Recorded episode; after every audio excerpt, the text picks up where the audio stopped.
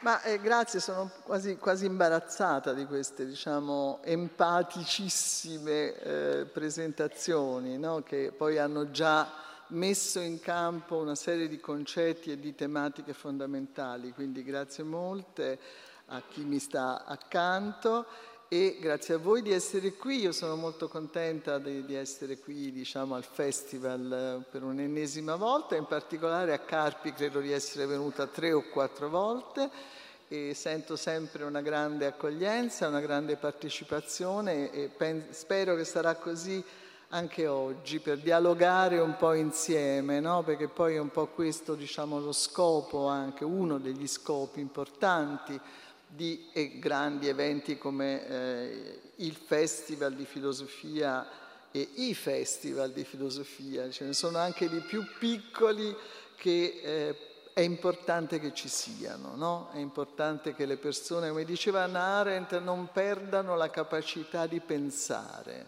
hm? che è una delle cose che stiamo perdendo di più. Okay? Quindi vediamo di pensare un po' insieme. Mm? Vulnerabilità è un concetto che adesso mi accompagna un da un po' di tempo nei miei percorsi e, ed è un concetto difficile eh, perché appunto può avere torsioni molto diverse, declinazioni molto diverse e così via. Io parto, siccome sempre di più sono eh, portata a vedere eh, gli occhi, a vedere diciamo, il mondo con gli occhi della globalizzazione eh, di questo processo che ci investe tutti da ormai diversi anni, eh, direi proprio che siamo, partirei dicendo che siamo oggi in un mondo molto vulnerabile. Mm? Eh, siamo circondati da sfide più o meno visibili, eh? Pensiamo alle, alle diciamo, fenomeni, un fenomeno eclatante di casa nostra, il fenomeno migratorio, eh? se ne parla anche troppo, ma poi torniamo ovviamente un momento su questo. Io insisto sul fatto che c'è una crisi ecologica in atto, eh, diciamo, di proporzioni enormi e di questo ancora non prendiamo atto. Poi c'è una sfida, per esempio, adesso sembra un attimo cal- essersi calmata la sfida del terrorismo internazionale, ma ce ne sono, noi siamo circondati da sfide inedite, inedite e molto difficili da affrontare proprio per la loro caratteristica globale. Quindi noi possiamo partire diciamo, da un'idea di vulnerabilità globale, senza dare subito una definizione o una definizione di valore di questo. No? È proprio diciamo, il piccolo percorso che vi propongo oggi. Eh, prima di tutto cosa vuol dire? È già stato detto molto chiaramente, molto con grande precisione. Vulnerabilità vuol dire essere, eh, come dire, eh, affetti da un vulnus, da una ferita, mh? Hm? da un fallimento, da una perdita, eh? mh, in una maniera piuttosto forte, decisa, ok? E dunque da un'offesa, da un danno, eh? possiamo un po' eh, come dire, eh, declinarla attraverso tutte queste parole e certamente ha una parentela con altre parole come quella di fragilità. A me ovviamente è, piaciuto molto, è, piaciuto, è piaciuta molto la scelta no, di eh, quest'anno del festival di eh, presentare questa parola, no, perché mi sembra appunto fortemente significativa e anche questo è già stato detto. Però e, e, e l'altra parentela, vulnerabilità, ce l'ha per esempio con la parola precarietà. Mm? Ci sono molti nessi intrinseci tra vulnerabilità, fragilità, precarietà e così via. Ma quello che appunto distingue la prima dalle altre due, con cui poi ci sono proprio anche delle no, evidenti assonanze, è proprio questa idea, diciamo, di una eh, un filosofo che ho molto amato, francese, Georges Bataille, parla di blessure, no? proprio di ferita, il wound, no? quello che gli inglesi chiamano wound, e che è esattamente, che sia, diciamo, provocata, certo, ha ragione eh, Daniele Francesconi a sottolineare il fatto che per lo più quando parliamo di vulnerabilità parliamo di una ferita provocata da qualcun altro. Hm? Ma paradossalmente la cosa non finisce qui, perché noi attualmente, noi umanità globale, dirò qualcosa solo in chiusura su questo perché se no mi parte un pistolotto che prende tutta la mattina, però lasciatemi dire almeno questo, noi siamo, eh, ci siamo resi vulnerabili, noi ci siamo inflitti una ferita che è niente meno che la ferita del pericolo di autodistruzione dell'umanità e del pianeta. Quindi viviamo questo paradosso, no? E appunto il doppio versante, in questo caso eclatante, della vulnerabilità inferta da qualcuno o addirittura provocata da noi stessi. Allora, detto tutto questo, eh, non abbiamo ancora capito, cioè per certi versi ci sembra una eh, dimensione assolutamente negativa, no? per altri versi, appunto, come un po' ci insegna il pensiero femminile e femminista, dobbiamo considerarla, possiamo considerarla anche una risorsa. Mm? Quando è che la consideriamo una risorsa? Quando appunto ne facciamo quindi non tanto nei termini in cui l'ho presentata finora, eh, dove chiaramente emerge l'aspetto negativo, problematico della vulnerabilità, ma può diventare una risorsa se noi la riferiamo al soggetto. Mm? La vulnerabilità può essere una risorsa per ripensare il soggetto e ripensarlo in termini diversi da come è stato pensato fin qui. Quindi questa è diciamo, una premessa assolutamente per me fondamentale.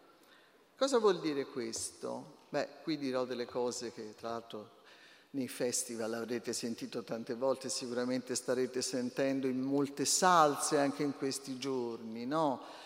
Il soggetto moderno. Hm? Il soggetto moderno, quello su cui poi la, la modernità a partire dal 6, soprattutto 700, ha legittimato se stessa, qual è? È un soggetto appunto forte, eh? Eh, fiero della propria libertà e della propria autonomia, un soggetto progettuale, razionale. Io prendendo una figura, diciamo, del filosofo Thomas Hobbes, lo chiamo un soggetto prometeico. Hm? Ed è un soggetto che in qualche modo è un soggetto sovrano, che si esaurisce in se stesso, hm? su cui la modernità appunto ha proiettato tutti i valori di forza, di capacità, di progettualità, di razionalità e così via. Il mito, come è stato definito, dell'individuo sovrano. Il mito, perché basta guardarsi intorno e vediamo, come dice un grande teorico contemporaneo che è Amartya Sen, che è una pura illusione, mm? che questa figura è una pura illusione. Non perché i valori che incarna non siano valori fondamentali, non mi fraintendete, la libertà, l'autonomia, la progettualità, eccetera, ma il problema che noi abbiamo a tutti i livelli con il percorso della modernità è la sua unilateralità, cioè valorizzare questa figura di soggetto ha voluto dire espungere, rimuovere, marginalizzare tutta un'altra serie di qualità, caratteristiche, componenti e così via che sono state appunto, come dire, penalizzate. Non a caso, diciamo, eh, la parola vulnerabilità, così come molte altre parole, viene rivalutata dal pensiero delle donne, perché le donne hanno subito questo processo di emarginazione, marginalizzazione, con tutte, diciamo, le qualità o diciamo comunque le caratteristiche che gli sono state associate.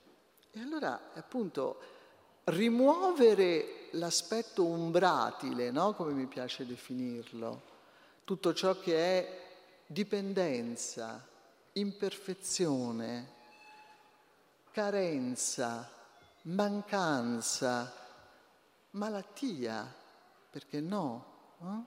E così via, per non, ovviamente morte, eh? che è diciamo quella parolina che sta in cima a tutto, e tutto questo ha significato appunto una enorme rimozione. Mm? E dunque il soggetto, quello che è stato poi eh, assunto, valorizzato, eccetera, dal pensiero maschile, dal pensiero patriarcale, è un soggetto dimidiato, è un soggetto spezzato, eh? è un soggetto a cui mancano degli arti, potremmo dire, o degli organi, eh? se, se vogliamo usare una metafora corporea. E la valorizzazione degli aspetti, diciamo, forti, degli aspetti sovrani del soggetto, ha fatto sì, e qui diciamo, a me piace sempre affrontare le cose dal punto di vista della teoria delle passioni, perché dal mio, a mio modesto parere, ci permette di capire molte cose che magari altri percorsi lasciano un po', eh, come dire, nella, nella nebbia. Hm? Noi abbiamo paura della vulnerabilità, così come abbiamo paura di tutto ciò che viene rimosso. No? Cioè, Freud classicamente insegna, no? ciò che viene rimosso è ciò di cui abbiamo paura o comunque qualcosa di scomodo, qualcosa di difficile, qualcosa di poco praticabile. Dunque noi abbiamo paura della vulnerabilità, perché appunto va a ledere questa immagine no? di soggetto forte e sovrano. E quindi questo vuol dire anche che chi incarna la vulnerabilità diventa oggetto, oltre che della paura, di una serie di passioni che in parte sono già state evocate, ne cito soltanto una, poi magari ci torniamo. Eh? Una passione di cui parla per esempio Marta Nussbaum. Hm? Eh, non, non, gli dedica molto spazio, però insomma è una delle poche che ne ha parlato. Ed è il disgusto.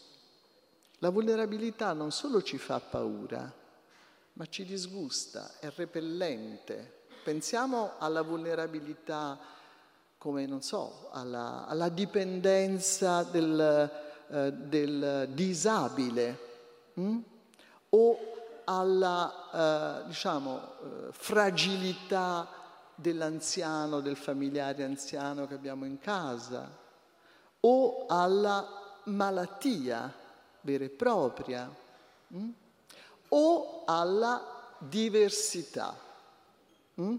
La diversità quando diventa forte, provocatoria eh, e fra un po' mi fermo ovviamente un po' di più su questo.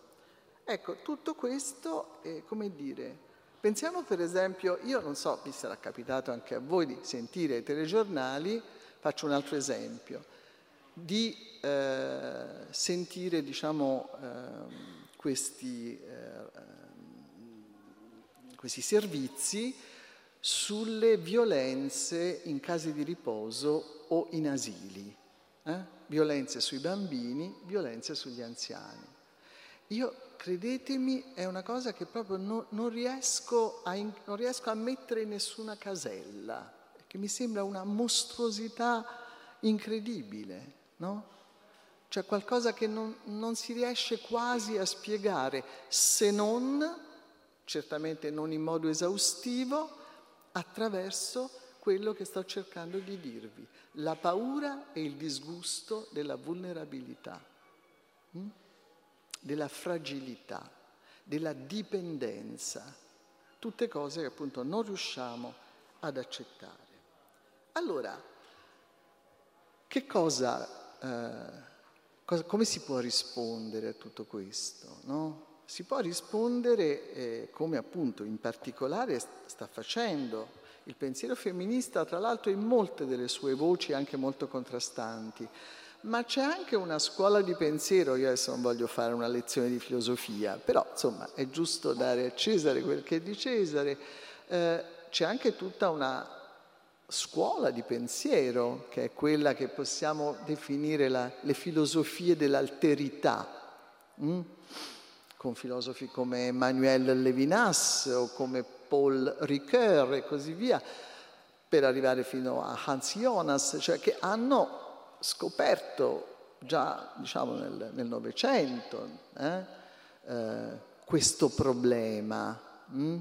e hanno proposto un'idea, diciamo, eh, feconda, potremmo dire, eh, di vulnerabilità, partendo da un presupposto, come dire, molto, molto difficile ma molto semplice. La vulnerabilità fa parte dell'umano, è una dimensione ontologica, eh? parlando appunto di ontologia dell'umano. Okay? È una dimensione ontologica. E dunque non dobbiamo farci conti, non possiamo non farci conti perché appunto se la rimuoviamo, se la marginalizziamo, poi ci si ritorce contro nelle maniere che ho appena accennato e poi magari ci torniamo. Una delle autrici eh, che ha più insistito su questo, appunto che è diciamo una rappresentante eh, autorevole del femminismo postmoderno, è Judith Butler, mh? Mm, che parla proprio della, è lei che usa questo termine, della vulnerabilità come risorsa, eh? come risorsa. Perché come risorsa? Perché valorizzare la vulnerabilità ci aiuta a mettere in atto quel processo di morte del soggetto, parola molto forte, di cui abbiamo bisogno. Che vuol dire morte del soggetto? Eh? Questo è un festival sulla persona, no? sul soggetto, quindi anche fondamentalmente questo dobbiamo cercare di capire. Non vuol dire certo morte del soggetto tout court, eh? non vuol dire disparizione del sé, ma vuol dire morte di un certo tipo di soggetto, quello di cui parlavo all'inizio, quello unilaterale, quello che in qualche modo tiene fuori eh, tutto ciò che appunto è possibile ricondurre alla eh, vulnerabilità e che lo fa in modo, come dire, eh, aggressivo, dominatore. Mm? Cioè, il soggetto sovrano della modernità, quello costruito dal pensiero patriarcale e così via, è quello che ancora oggi imperversa nelle peggiori patologie del sociale, quindi non stiamo parlando di qualcosa di innocuo che danneggia magari solo il sé, è qualcosa che danneggia tutti noi una certa visione del sé, hm? che danneggia la relazione sociale, che danneggia la coesione sociale. Eh?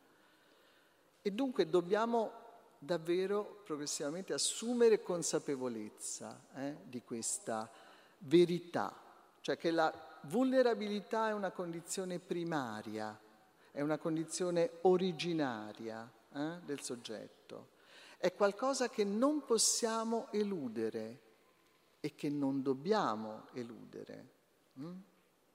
senza appunto cessare di essere umani. Hm? Negare la vulnerabilità significa cessare di essere umani. E guardate che questa è una frase oggi estremamente significativa, no? Non so se dai giornali, dai social e così via, circola da tempo, no? Questa, questo slogan, siamo umani. Eh? Be human. Cosa vuol dire? Perché circola questo slogan? Cosa vuol dire? Vuol dire che noi ci stiamo appunto pericolosamente allontanando dalle nostre appunto radici umane troppo umane e che dobbiamo assolutamente recuperarle perché appunto altrimenti non riusciamo più a vivere insieme. Mm? Non solo infliggiamo a noi stessi non una ferita, che è qualcosa di profondamente diverso, ma un'amputazione. Ma non riusciamo più a vivere insieme ed è quello che sta succedendo, eh? perché prevale tutto ciò che in qualche modo, diciamo, vuole negare l'umano appunto come imperfezione, mancanza, fragilità, dipendenza e così via, e così via. Mm? E quindi che cosa dobbiamo riafferrare? Eh? Daniele Francesconi ha detto anche questo, prima una parola per me cruciale, dobbiamo recuperare la nostra natura relazionale. Dobbiamo ripensare il soggetto in termini relazionali. Eh? non più un soggetto sovrano, ma un soggetto in relazione, che naturalmente apre un'infinità di possibilità, perché poi la relazione va qualificata, va declinata, va aggettivata, però dobbiamo partire da questa, diciamo, dimensione ontologica, una ontologia della relazionalità, per dirla con eh, un'espressione di un, posso dirmi, caro amico che è Roberto Esposito che parlerà nel pomeriggio, beh, lui proprio è l'ontologia del cum, no? L'ontologia del cum, che è quella che abbiamo in qualche modo eh, sacrificato e perduto. Allora, eh, come si fa questo? Eh? Come si fa? Si fa, secondo me, attraverso almeno due strategie eh, che ci poi in, eh, spingono a convocare altre due parole importanti. La prima è il riconoscimento della vulnerabilità, mm? cioè la consapevolezza di questo, eh? assumere consapevolezza di questo, eh? per met- rimettere in moto appunto questa qualità relazionale del soggetto che parte da una, diciamo, attitudine o quindi parola fondamentale che io prendo da Simone Weil, che è l'attenzione. L'attenzione è la prima forma che ci permette di entrare davvero in contatto con gli altri. E pensateci un po' quanto sia assente, nessuno ascolta più, tutti parlano, tutti urlano, tutti si parlano addosso. Eh?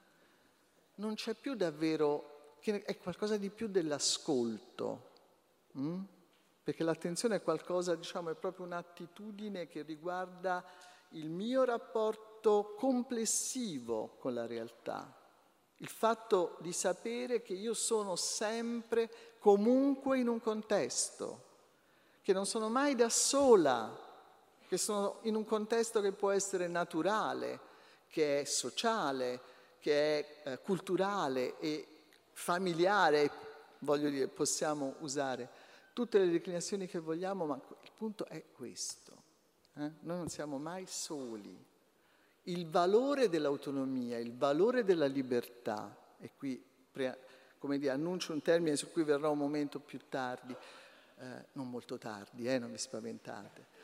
Eh, la libertà non esiste senza responsabilità, è una parola vuota, è una parola inutile e diventa dannosa, la libertà senza responsabilità. Ma ritorniamo un attimo, quindi consapevolezza, riconoscimento della propria vulnerabilità che riapre il sé all'attenzione verso l'altro, altri, l'alterità in generale. Il secondo punto, perché mi si potrà dire, vabbè, ma eh, cioè, belle parole, ma come, come, ci si arriva? Ecco, oggi, oggi eh, abbiamo una chance in più perché appunto noi facciamo quotidianamente esperienza della vulnerabilità. Per la prima volta, diciamo, in questa forma appunto universale e globale. Noi facciamo continuamente, anche se la ricacciamo indietro, anche se facciamo finta di no e così via, facciamo continuamente esperienza della vulnerabilità. Eh? Anche solo quando andiamo a scegliere la meta delle nostre vacanze. E allora ci accorgiamo, ma lì c'è stata l'inondazione, ma lì c'è stato un, un atto terroristico eh, nel, sull'aereo e così via. Sto, sto, facendo esempi minimali, che però sono esempi minimali che costellano le nostre vite. Eh? Solo che vanno via, no? Le rimuoviamo e così via. Però adesso, eh, cioè l'età globale, quella che appunto a me piace chiamare età globale, la globalizzazione è un processo, l'età globale è un'epoca, eh, quella che succede alla modernità, potremmo dire, contiene da questo punto di vista paradossalmente una chance, perché ci rende tutti oggettivamente vulnerabili, ci rende tutti esposti a sfide radicali. Mm? E allora ecco, lì davvero il passettino non sarebbe neanche troppo lungo no? per diciamo, passare dalla, dall'esperienza al riconoscimento. Detto tutto questo, io volevo adesso focalizzare un po', perché finora ho parlato appunto di altro, di molti altri, di alterità. Eh? Che è una delle categorie più scivolose della, della filosofia. E allora eh, mi preme anche un po' prendere una direzione, che è una direzione grande, ma comunque è una direzione grande nel senso vasta, mh, mm, eh, per definire un attimo di più questa parola no? e per attualizzarla. Io sono decisamente una filosofa dell'attualità e della contemporaneità, lasciatemi fare questo piccolo. Uno degli autori che più amo è, eh, si chiama Günther Anders, poi forse meno noto, è stato il primo marito di Anna Arendt, ha scritto delle cose fondamentali. Ecco, lui parla di una filosofia d'occasione. Come dico ai miei studenti, non è una filosofia in saldo, ma è una filosofia che parte dagli eventi, che sta attenta agli eventi, che sa cogliere gli eventi davvero simbolicamente significativi e che su questo poi propone una riflessione. Un inciso, cosa vuol dire sa cogliere gli eventi? Oggi uno dei nostri enormi problemi, faccio proprio solo un inciso perché è un problema enorme, noi non riusciamo più a distinguere le priorità. Mm?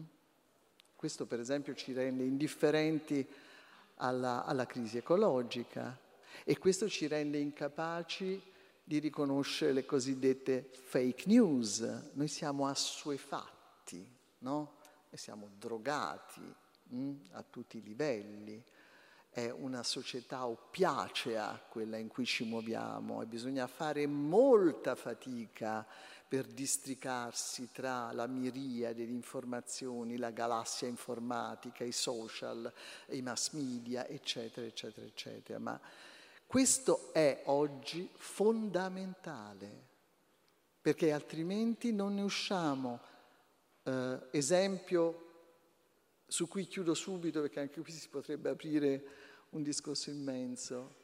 La politica no? usa determinati argomenti e temi imponendo priorità che non voglio dire che siano fittizie, ma che poi nascondono altre priorità. Il battage che è stato fatto da mesi a questa parte sul fenomeno migratorio io vi assicuro che il, fenome- il problema migratorio è niente rispetto a quello che diventerà quando ci saranno i migranti ecologici. Ok? È niente. Vi ringrazio perché questo è un punto veramente cruciale, mi fa piacere che siate d'accordo. Allora, questo è il nostro compito, noi dobbiamo impedire alla politica di fare questo e dobbiamo essere fare una gran fatica per sapere davvero, per conoscere davvero, per cercare di districarsi e di individuare che cosa davvero ci sta minacciando, quali sono davvero i pericoli che ci minacciano. Mm? Allora, eh, detto tutto questo, chi è oggi l'altro? Mm? Come riempiamo questa parola? Eh? Ci sono molteplici figure dell'alterità, tantissime figure dell'alterità. Tra queste, appunto, quella che mi interessa un attimo focalizzare è la figura dell'altro distante, quello che io chiamo l'altro distante.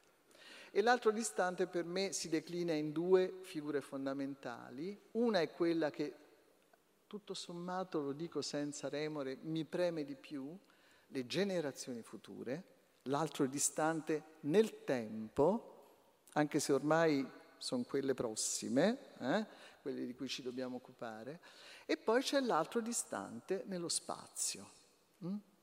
Eh, mi fermo sul secondo perché appunto non c'è ovviamente il tempo di eh, analizzare eh, entrambi, e ripartendo appunto da questo aspetto, no? Cioè, come mai è possibile fare un uso così spregiudicato da parte della politica, ma anche di certi media e così via, del fenomeno migratorio? Com'è, come mai è possibile? E come mai tanta gente ci casca senza rendersene conto? Eh? Perché il problema, diciamo, e questo è stato analizzato dai filosofi addirittura da David Hume, perché noi rispetto al diverso non siamo capaci di empatia. Perché l'empatia non funziona o funziona male col diverso.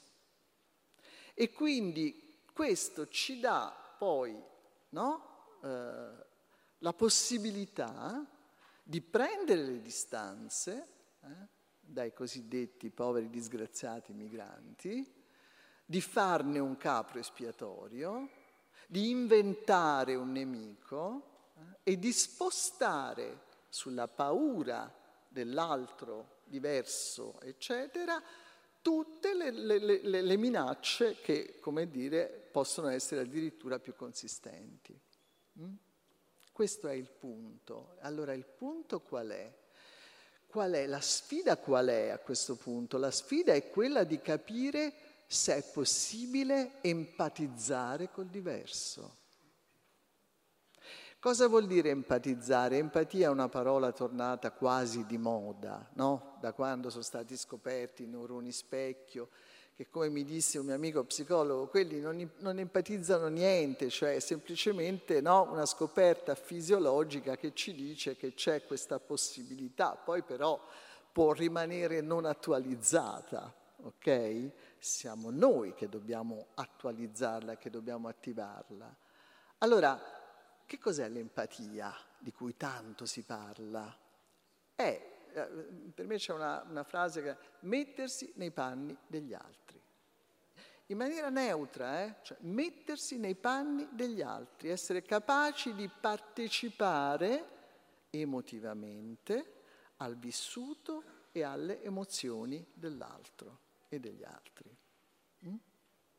Allora, Hume diceva che questa, questa cosa qua. Eh, eh, tenete presente che Hume, Adam Smith piccola, diciamo, piccolo riferimento diciamo, filosofico da lezione, eh, la chiamavano simpatia. Mm?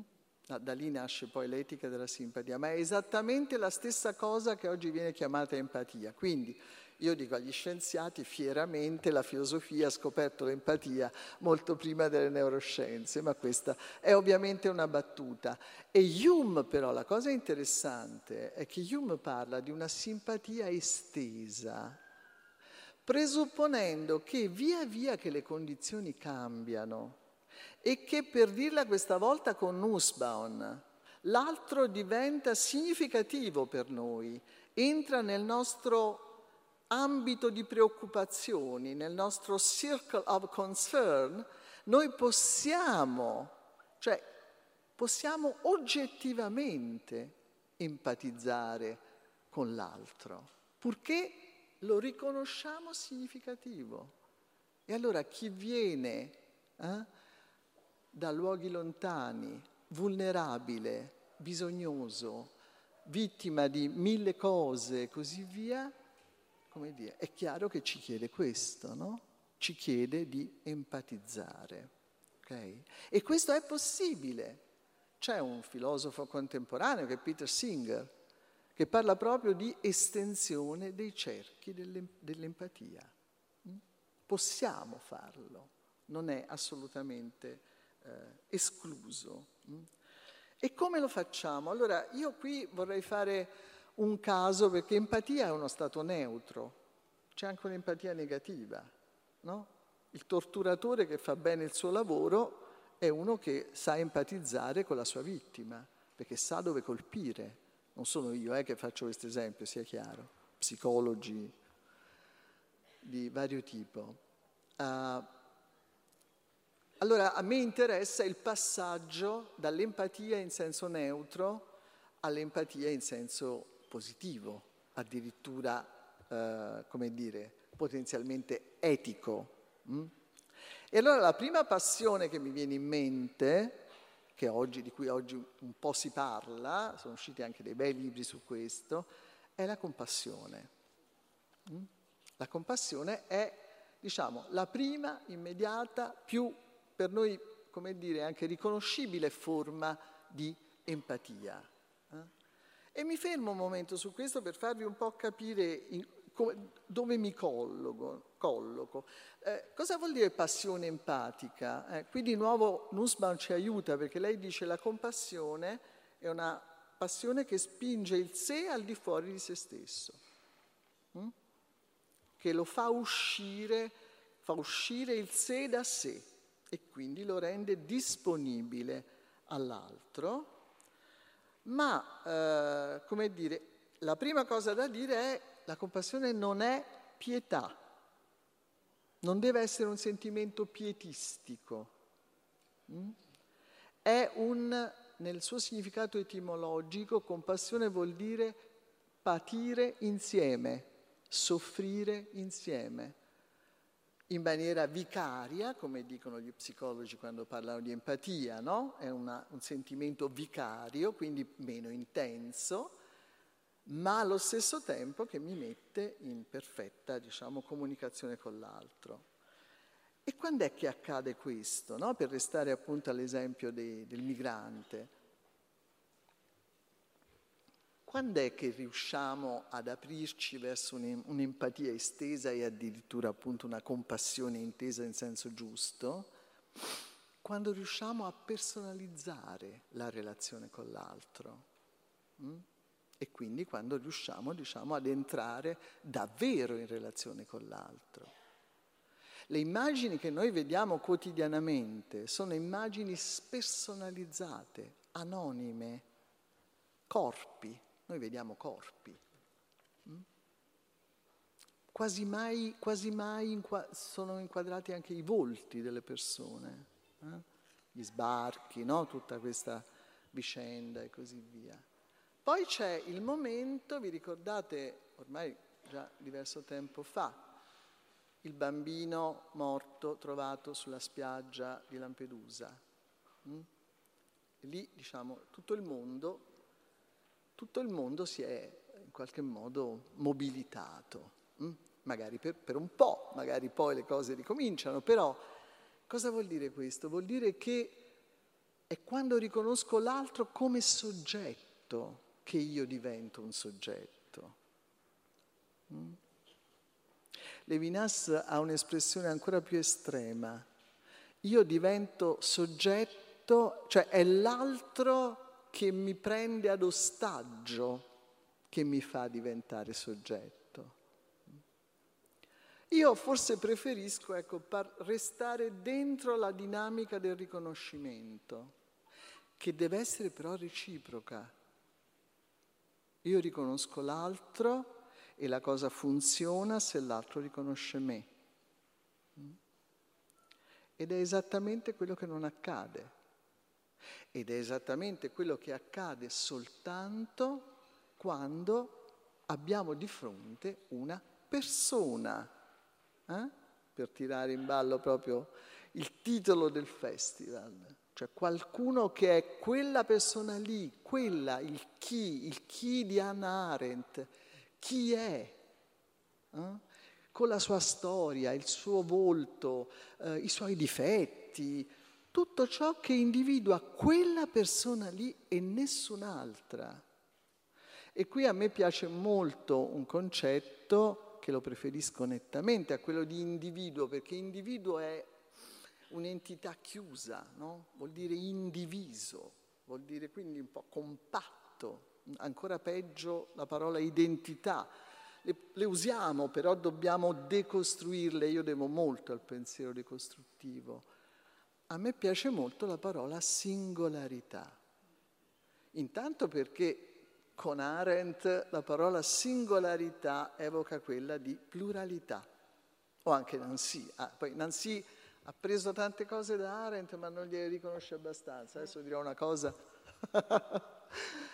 cioè ci sono molti concetti di Nancy interessantissimi che hanno un'origine arentiana. No? Quando lui parla di essere singolare plurale, questa coppia è fortemente arentiana. Ed è esattamente questo il punto. No? Noi siamo esseri singolari, plurali, perché la singolarità è un concetto del sé aperto non chiuso e quindi diciamo, con la potenzialità non solo individua diciamo, la specificità di quella singola persona, ma allo stesso tempo apre appunto all'alterità, alla pluralità e così via.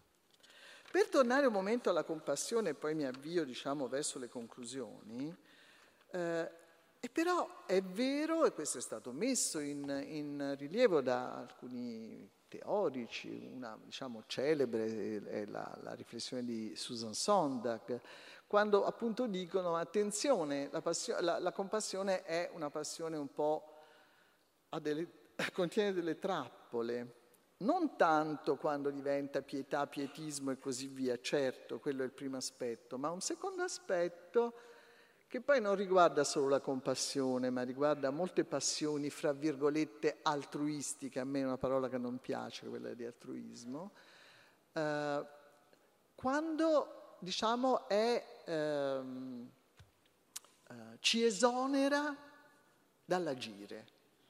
Mm?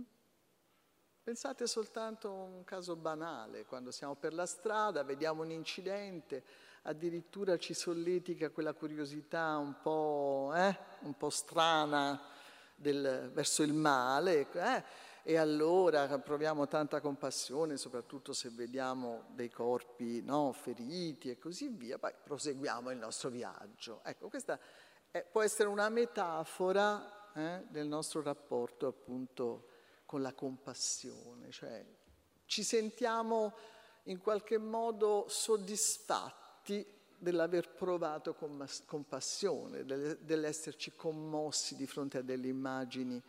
Ormai in televisione vediamo immagini terribili, no? che purtroppo passano insieme alla pubblicità dell'hamburger, della Coca-Cola e così via, quindi è difficile no? distinguere.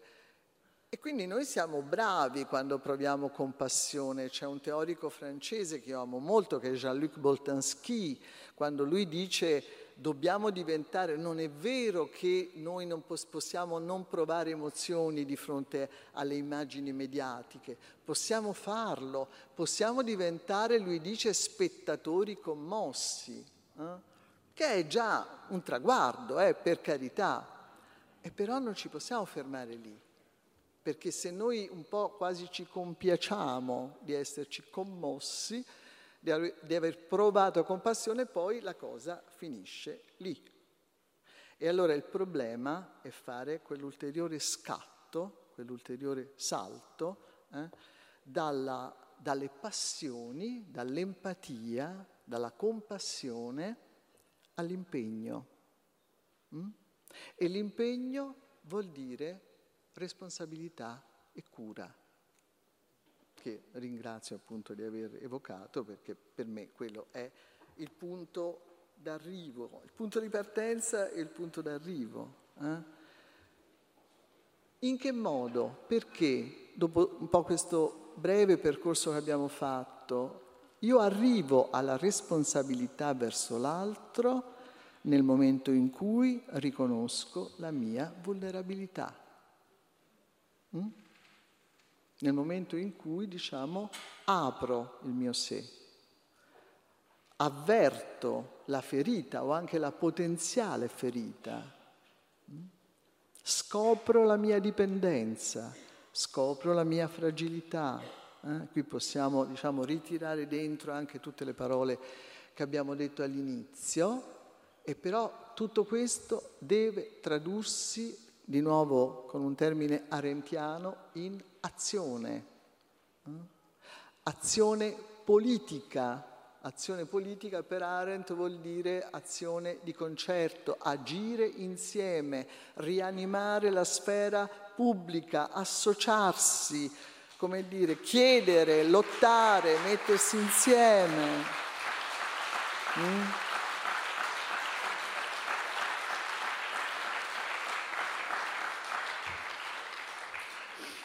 E dunque la responsabilità è il principio assoluto, no? quindi integrare la nostra libertà con la responsabilità, che però non può più essere un dovere, non può più essere un dovere, deve appunto trovare radici nella nostra emotività, mm? nel nostro metterci appunto in gioco, come veniva giustamente richiamato prima. Ed è, e quindi questo vuol dire che la vulnerabilità non è solo una risorsa, ma è anche una risorsa etica. La vulnerabilità con tutto il corteo di passioni che si tira dietro, passioni empatiche, mh, hm, è una risorsa etica, può essere una risorsa etica. E per finire però non basta, perché la responsabilità è un bellissimo principio, mh, hm, io, come dire, uno degli autori che ho più amato, su cui ho più lavorato, è proprio Hans Jonas, no? con il suo Il principio responsabilità, quando già nel Novecento, come dire, intuisce dove stiamo andando, dove stiamo andando a finire, però c'è ancora un aspetto appunto troppo doveristico, no? in qualche modo un po' astratto, addirittura fondato su un presupposto metafisico, ma non vi annoierò su questo. Allora, dal mio punto di vista c'è un ulteriore passaggio da compiere che è dalla responsabilità alla cura. Perché qual è la differenza? È chiaro che sono soggetti molto eh, affini, eh? ma la cura è una pratica, hm? come dicono poi tutte le teoriche della cura. La cura è un impegno. Hm?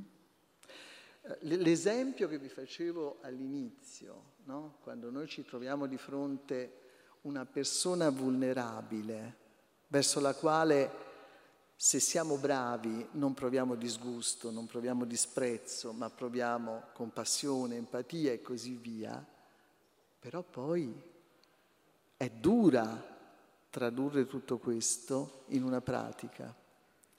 È dura prendersi cura di, un, di una mamma anziana che, come dire, non si muove neanche più autonomamente. È dura mobilitarsi con un disabile, cioè è dura prendersi cura. Mm?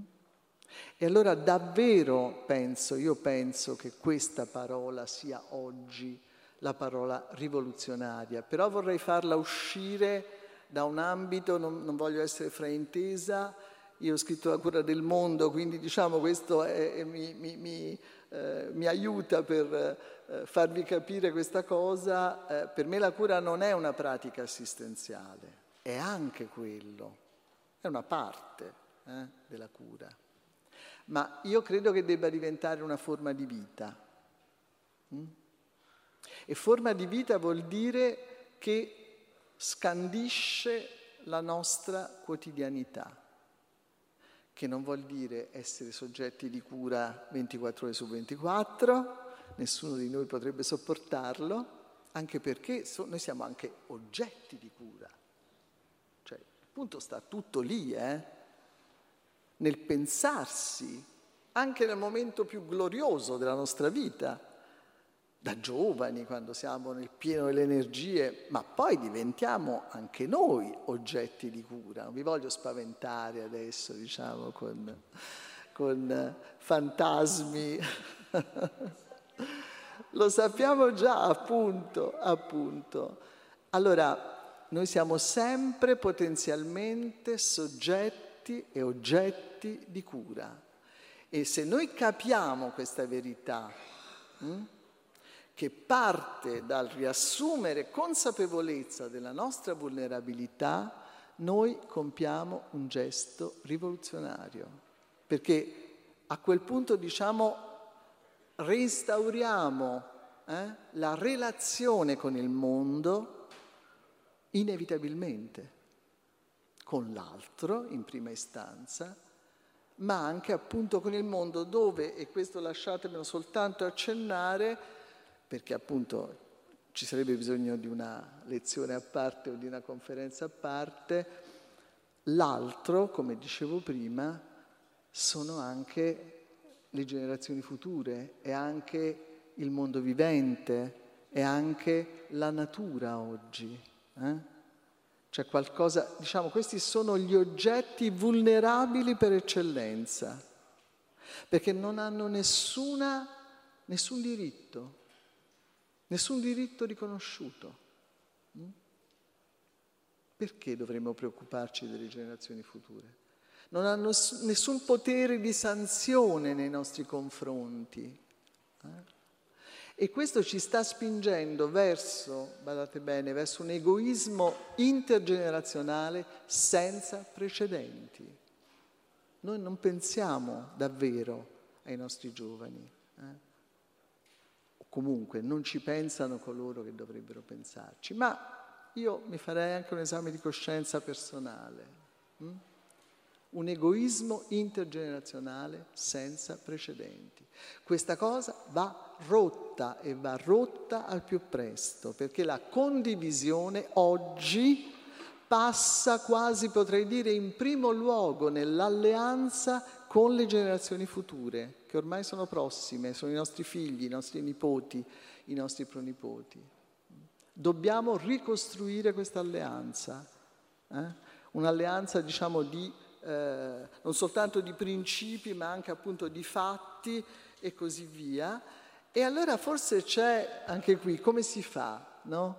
E concludo con eh, così una, eh, rimanendo un po' sul tema delle passioni è per esempio, come dire, riattivando una passione che sembra scomparsa dal nostro mondo, dalla nostra società, la vergogna. Noi ci dobbiamo vergognare di fronte ai nostri figli.